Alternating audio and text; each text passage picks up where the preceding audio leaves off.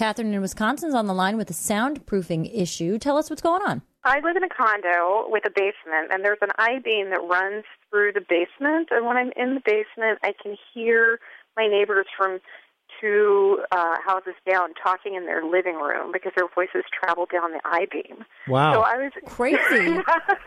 so I was interested in covering the I beam somehow uh, to reduce the noise, but I wasn't sure what the best way to do that would be. Well, there's a couple things you can do. First of all, can you can you frame in the the I beam so that it's like has something that we can attach a drywall to?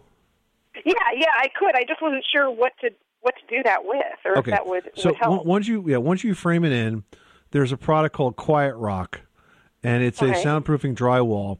It's sold at Lowe's.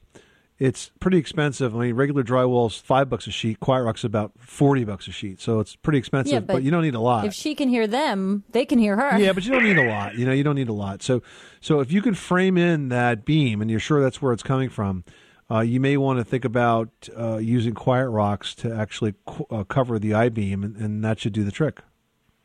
Really? So I wouldn't need to put uh, additional insulation between. Now, the- insulation is insulation doesn't really work as a soundproofing Okay. material. It's kind of a misnomer to think that insulation works on a wall. It's cheap, but it really doesn't do much. The QuietRock absorbs the vibration of the sound, and I think that's what you need to do. Okay, great. And the QuietRock is uh, is just spelled like it sounds. Yep, Q U I E T rock. If you go to uh, Lowe's.com, you can find it right there. And, and um, I, I was able to find it. I needed it for a project. I was able to find it right in my local Lowe's. Thank you. Bye.